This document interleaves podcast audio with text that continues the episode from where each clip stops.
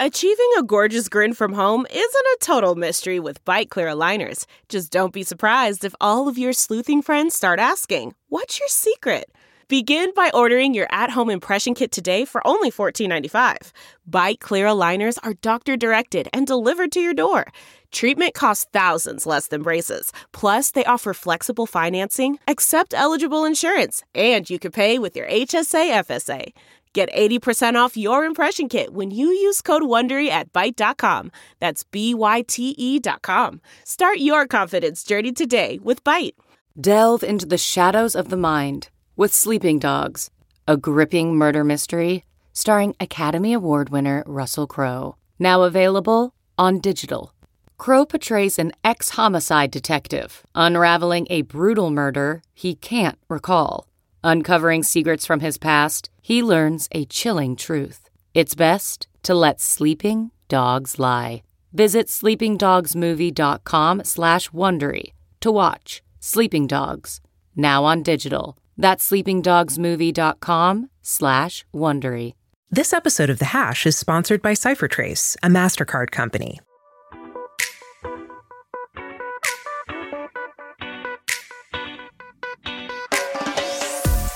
This is the Hash Podcast. Stay informed with the latest on Bitcoin, ETH, the metaverse, Web3, and more. All on the Hash for your ears. You're listening to the Coindesk Podcast Network. Hey there, it's showtime, y'all. You're watching The Hash here on Coindesk TV. You're listening to us on the Coindesk Podcast Network. It's actually a milestone show. More about that at the end. I'm Zach Seward. We got Jen Sanasie and Adam Levine. Adam, what's going on? SEC stuff, yeah? Yes, indeed. In what threatened to be a rare moment of clarity from U.S. securities regulators, the SEC at the last minute removed what would have been the first formal definition of digital assets as they see them. The proposed definition had been included in a 2022 proposal to overhaul mandatory disclosures for hedge funds, but it was removed before passage with the agency noting, quote, the commission and staff are continuing to consider this term and are not adopting digital assets as part of this rule at this time, end quote. For longtime crypto observers, this is disappointing, but not exactly a shock. And even as the regulator has declined to define what they claim authority over, a U.S. judge has ordered that they respond to publicly traded exchange Coinbase's recent lawsuit asking for exactly that clarity over what the rules actually are for the companies they're demanding compliance from. Jen, I'm going to kick this one over to you first. We've been talking about this type of thing for a long time. What, what, what do you make of these developments? We've been talking about this for a really, really long time. And just as we think we're going to get a little bit of clarity, we wind it back. And so I've told this story on the hash before. I'm not going to get super into it, but I was at a conference talking to someone who's dealing with a regulator in the US. And they were telling me, you know, when they get permissions from the regulator, they say like, yes, here's a license to do this thing. But this is not to say that if you continue to do this thing, this will still give you permission in the future. The laws could change, the rules could change. And so it's all very confusing. And I, it seems like the SEC behind the scenes just can't make their mind up of what they want to say because they don't know what direction they want to go in. And if they say one thing and give us that little bit of clarity, you know, we may take the reins and run with it. And I, it doesn't really seem like they want that. It seems like we want to keep the water is murky so that they can figure out what's going on behind the scenes. And as you can tell, I'm just very disheartened by it. Zach? Yeah, it's just not so simple, right? There's various types of digital assets, and just one overly prescriptive definition of what that may be would open up a whole can of worms for actually useful things that exist because of blockchain technology, right? Are stablecoins a digital asset? Are NFTs a digital asset? Do, can they be defined in the same breath and I think obviously the SEC may be grappling with this. Some some things just aren't as simple as that, right? So the fact that they're um, taking time at least to get this right is somewhat positive. But yeah, the SEC is trying to do all sorts of things where they're trying to expand the definition of an exchange that could severely hamper the growth of DeFi in the U.S. And it's really hard to figure out all the many things, all the many fronts on which this battle is being waged. You know, we have so much going on with the SEC now. We haven't gotten to the other part of this story, which is that, you know, they've been ordered to respond to Coinbase within 10 days, right? They sort of initiated this fight with the Wells notice. Coinbase came back and said, hey, we're fighting you guys. They made this announcement at Consensus last week, by the way. And now a court is siding with Coinbase saying, hey, SEC, you got to get it together and, and, respond within 10 days. So a lot going on in the regulatory battle that's brewing here in the US. And it's just a lot to unpack. So the fact that they're punting on this one, hey, maybe a good thing. Who knows? Jen? Yeah, the courts are really pushing the SEC, it seems. When I was reading this story about the court giving the SEC 10 days to respond to Coinbase, it reminded me, I forget which bankruptcy case it was, but the SEC went in, tried to stop the bankruptcy proceedings from happening, and the court said, actually, no, you can't go ahead and do this. And so maybe the courts, the judges, are going to be the ones who push the SEC to actually give some some clarity moving forward. Adam? Yeah, so a couple of things here. Um, on the uh, the story you're talking about, where the bankruptcy judge pushed back, that was Voyager Digital, and it's important to note that Voyager Digital did not actually was not actually able to complete that deal with Binance.us in large part because of the regulatory pressure that was coming on. So that first judge did give them what they wanted in terms of saying, hey, if you guys can't articulate the standard by which you're saying that these people may have committed crimes, then how can I hold up a bankruptcy that affects so many people when you don't even have a, a real position here, right? So that worked with that judge. It was immediately appealed by the government, put on hold, and then the deal fell through because, again, the level of hostility that's coming from US regulators has been really significant. On the, the Coinbase side of things, I think it's really interesting. I, I, I saw a take yesterday on Twitter from a gentleman named Metal Law, who uh, is a lawyer in the space, been operating in crypto for a while, and who I've seen a number of really interesting takes from. And his perspective was that this is the worst possible fight that the SEC could pick because Gensler, in sort of uh, shortly after being appointed, actually gave congressional testimony as the head of the SEC that said that they do not currently have the authority to regulate exchanges on the crypto side of things and that they would need new authorities to do that. So fast forward two years, and now his perspective is very different. But the perspective from uh, from again this Twitter user was that in order for an SEC chairman to go and actually give testimony under oath in front of Congress, there is a lot of paper trail that goes into vetting those decisions, and that to the extent that they that he did say that under oath, there would have been a lot of sort of background that could be subpoenaed in this lawsuit um, as part of discovery, or you know, they could be exposed as part of discovery. Um, and as a result of that, it could be very, very embarrassing, and then leave the the SEC with a very difficult to explain position. Why did we think that we didn't have the authority here, and why do we think that we do have the authority now? And more importantly, what were the internal communications around both of those things? Because all of those could be made public. So my expectation remains that this is effectively like a shot across the bow that they do not intend to actually fight. And to the extent that they do, frankly, I'm really anxious to see it. I think we could get some interesting fireworks out of it. Zach? Yeah, the Coinbase thing is going to be super interesting, right? They vowed from the from the get go that they were going to fight this one and do so in a very public fashion. They seem to have stood by their word on that one, right? They said, "Hey, we got served with this Wells notice. We want to let you know. Hey, we're going to respond to this thing." They made a video with Brian Armstrong and Chief Legal Officer Paul Grewal. So they've been taking a very public tack in their fight against the SEC on this one hopefully to the benefit of the entire industry, right? Like we saw this a little bit with Ripple, right? Where it sort of realized that it could sort of be the flag bearer for advancing some of these conversations in its own fight with the SEC, which has dragged on for a number of years now. So Coinbase, I think, taking on this mantle as well is going to hopefully force the conversation in a way that might be beneficial to the crypto industry, right? And I think, you know, again, we're seeing the the beginnings of a long, protracted fight hopefully out of which some clarity emerges. Because again, if it's going to be regulation by enforcement, maybe it's going to be clarity through the legal process rather than through the regulatory rulemaking process or the legislative process, which I think is what people in the industry are wanting to see happen as it relates to kind of rather dealing with with that devil than with the SEC on the on the uh, executive side. So it is super fascinating to watch this play out with again the flag bearer of US crypto Coinbase going up against the US securities regulator for some definition as to what's what. I don't know. Gary could win. Gary could win this ultimately. We'll see. Jen?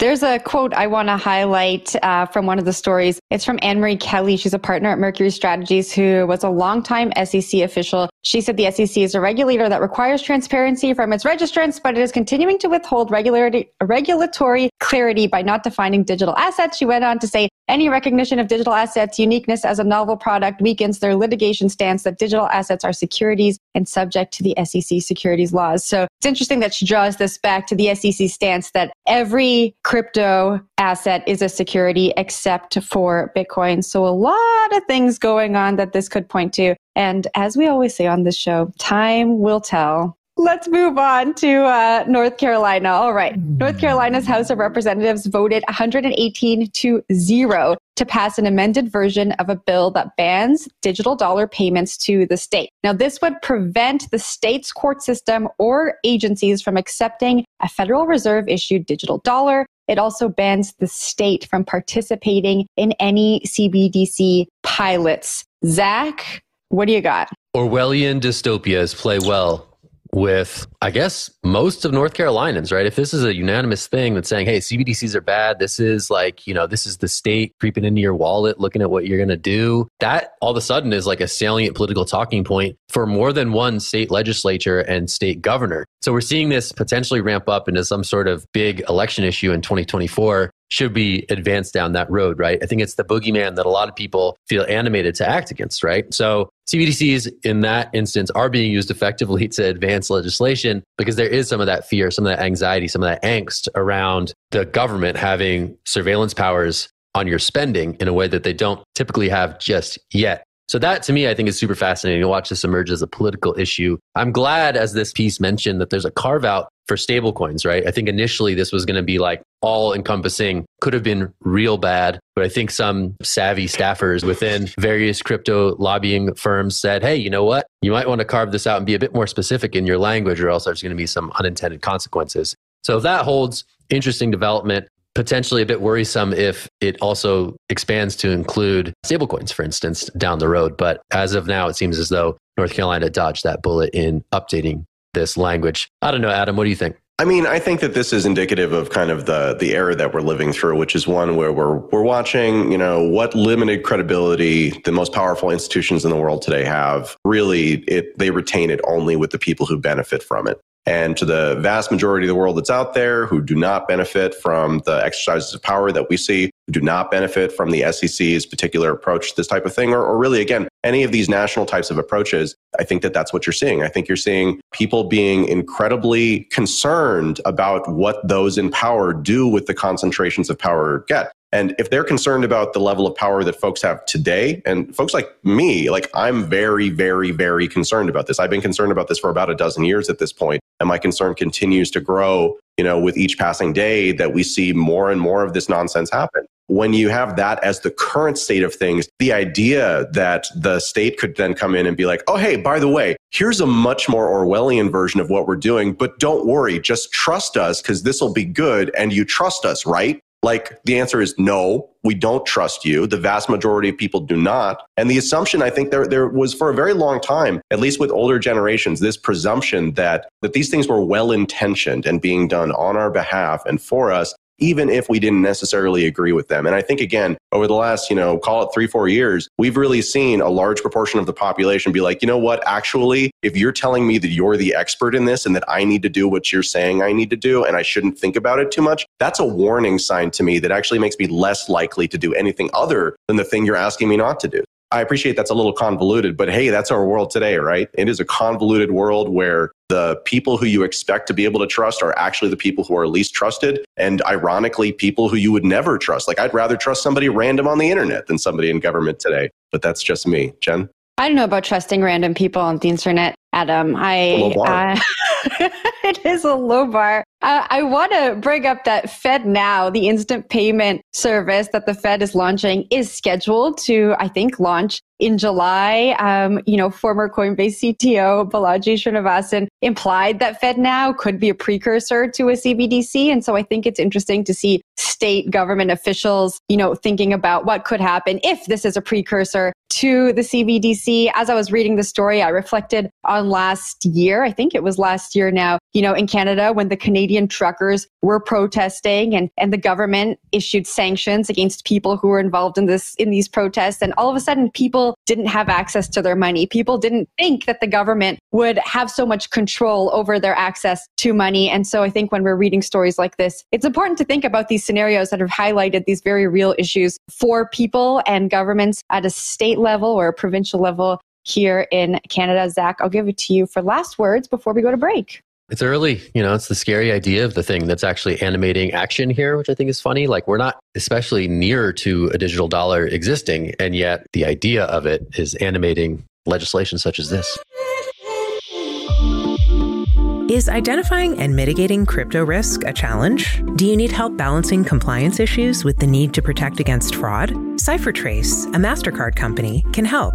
They work with banks, governments, regulators, exchanges, and other crypto entities to identify risk, trace the movement of crypto funds, and help comply with global regulations. Visit ciphertrace.com today for more information. And we are taking a hop over to Nigeria now, where they've approved a national policy to create a blockchain powered economy. A statement tweeted by the ministry said the vision of the policy is to create a blockchain powered economy that supports secure transactions, data sharing, and value exchange between people, businesses, and government, thereby enhancing innovation, trust, growth, and prosperity for all. That was a quote that is ending here. Zach, what do you make of this? Blockchain, not Bitcoin, that's going on down in Nigeria. I don't know what it means. It was a very long statement. I don't know what it means. I mean, sure, there's a lot of transparency benefits to logging things on blockchains. I don't know if they're going to use open networks or private or permissioned blockchains. There's a lot of details here that really change the inflection of this story. So I don't really know what to comment on or about because it is rather it is rather neutral as a statement right it's sort of like hey we love blockchain it's great technology yay but like what that means in practice i think is like very important for how we go about talking about this and those details don't appear to be there yet based on the reporting and based on this statement so I don't know. I'm reserving judgment on this. It could go any number of ways. Obviously, Nigeria has been an early, I guess, people in Nigeria more specifically have been early adopters of Bitcoin technology specifically. Ton of peer to peer Bitcoin trading was going on there on prominent peer to peer marketplaces before they shut down. Whether or not, you know, again, this is open and permissionless, sort of the way crypto is designed to be, or if it's permissioned, gated, private, the way a lot of enterprise blockchain projects have been historically, and a lot of CBDC projects will be going forward. That's like really what it comes down to. So I have no idea. This is a lot of empty talk, honestly, in my opinion. But I'll toss it to uh, I'll toss it back to you. Yeah, I think it's important to look at what's going on in Nigeria. And Zach, you alluded to it a little bit. There's been a big push there for citizens to adopt the CBDC. There's a cash shortage. People are lining up at ATMs. They can't get money out of the banks. This is part of the push towards getting people to adopt the CBDC, but also a result of a redesign of the currency that took place, I believe, last year. I wonder if this now push towards blockchain technology could be the government maybe trying to educate people on on the technology behind CBDCs. It doesn't really, it's not really making sense to me, Zach, like you said, as to, you know, why they're saying what they're saying and why it's so broad. And so my mind immediately goes to, you know, could this be another way to push the CBDC towards Nigerians? There was an interesting stat in some of my research this morning. Under 1% of Nigerians have tried to use the CBDC and that compared to more than 50% of people in Nigeria who have used crypto. So I wonder about some of the motivations behind the Nigerian government on this, Adam. Yeah, um, I think I can shed some light on this, although I have no proof behind any of it. So when you're talking about these types of projects and you're talking about a place like Nigeria, you know, a lot of people like to confuse the technology as being the innovation when really it's what the technology enables. What the technology enables when you're talking about decentralization is the ability to have a currency whose value is not determined by the government under whose, you know, authority you live. And so if you want to look at what's the difference between Bitcoin and the central bank digital currency that they've offered? Well, one is that the central bank digital currency is being strongly encouraged by a government that is not broadly trusted, which, as we discussed in the last segment,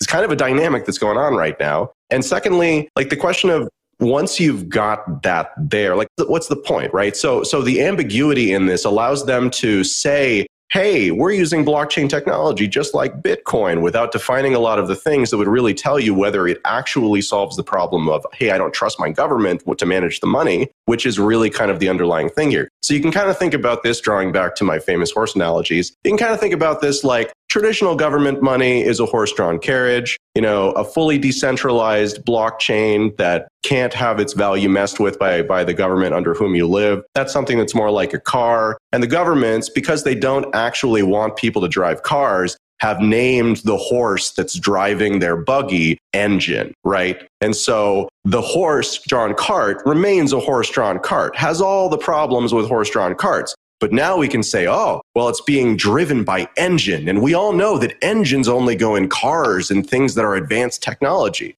That's essentially what we're looking at here. So again, like it's not surprising to me they're playing this game. They are stuck in an unenviable position, which is that to the extent that they actually give up power over their money is to the extent that probably they give up power. Like it's going to be really hard to maintain power in a political sense if you no longer have the ability to spend whatever money you want by effectively, ta- you know, indirectly taxing your citizens by inflating the value of your currency. And ultimately, that's what all of these governments want to do. That's why they want to retain control because lacking that, they have to actually tax us or they have to actually, you know, cut spending so that they can afford whatever it is that they need to spend. And that right now, again, to the current era of modern government is a toxic idea that means the end of a lot of things that they would really rather keep doing. So I remain hopeful that this dynamic continues. And I think that it's one of the reasons why central bank digital currencies over the medium term don't really represent much of a threat at all. Because although they dress themselves up in the trappings of what's attractive about something like Bitcoin, they don't actually have that. And that will be proven over and over and over again. Back to you, Jen. I think it's time to move on to the next story. But Adam, I just want to say before we go there, do you come up with these horse analogies on the spot? Because they're always so good and spot on. I feel like you practice them at home. Uh, I do come up with them on the spot, although I will admit to sometimes borrowing from my good friend Andreas M. Antonopoulos, who has made some of these in the past. Not that one, though. The horse named Engine, that one's mine. That was nice. Just off screen, Adam actually has a horse metaphor whiteboard. So uh, just so you guys know, you just can't see it. Don't tell anybody, Zach. Don't tell anybody. It's a sauce. Secret sauce. All right, let's change gears. Let's talk about criminal stuff. So we've been following this story for a while. There was an OpenSea executive named Nate Chastain. He was accused of insider trading in one of the first NFT insider trading cases in crypto history. Now he has been convicted on wire fraud and money laundering charges and faces up to 40 years in prison, all for trading something like $50,000 worth of NFTs. A wild one, one we've talked about in the past, but one that is certainly worth revisiting. Now,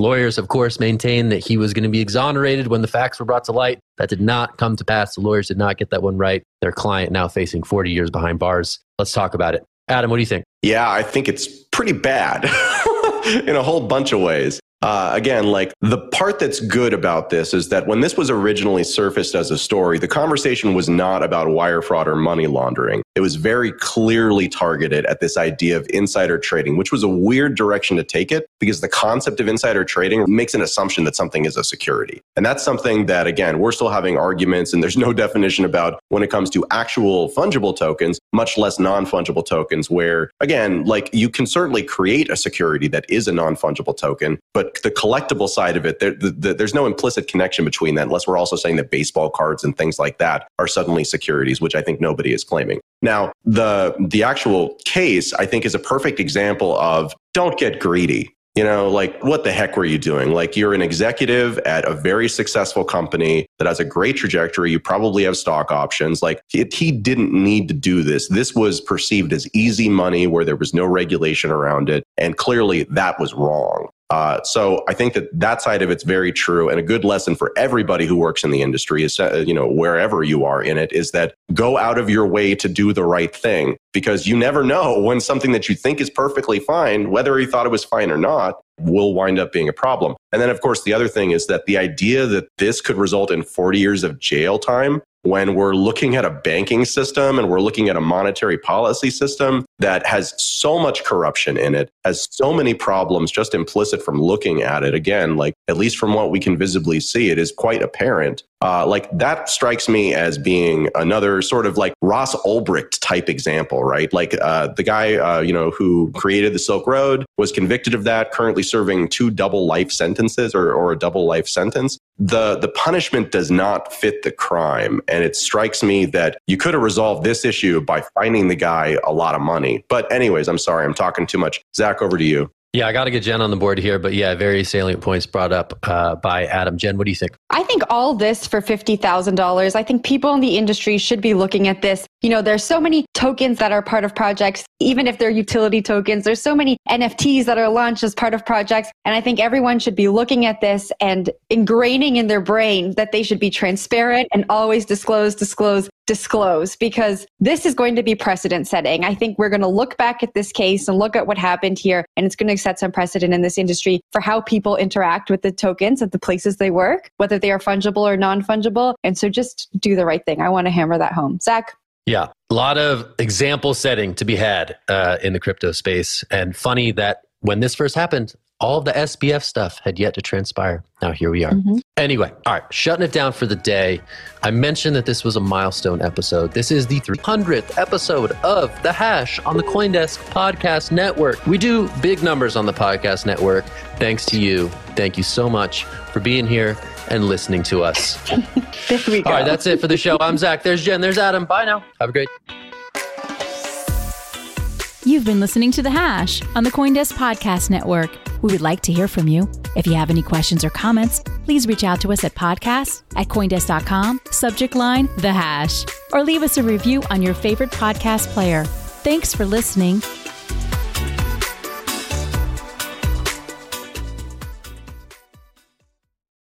Save on Cox Internet when you add Cox Mobile and get fiber powered internet at home and unbeatable 5G reliability on the go. So whether you're playing a game at home, Yes, goal. or attending one live, no! you can do more without spending more. Learn how to save at cox.com/internet. Cox Internet is connected to the premises via coaxial cable. Cox Mobile runs on the network with unbeatable 5G reliability as measured by Ookla LLC in the US to H2023. Results may vary, not an endorsement. Other restrictions apply.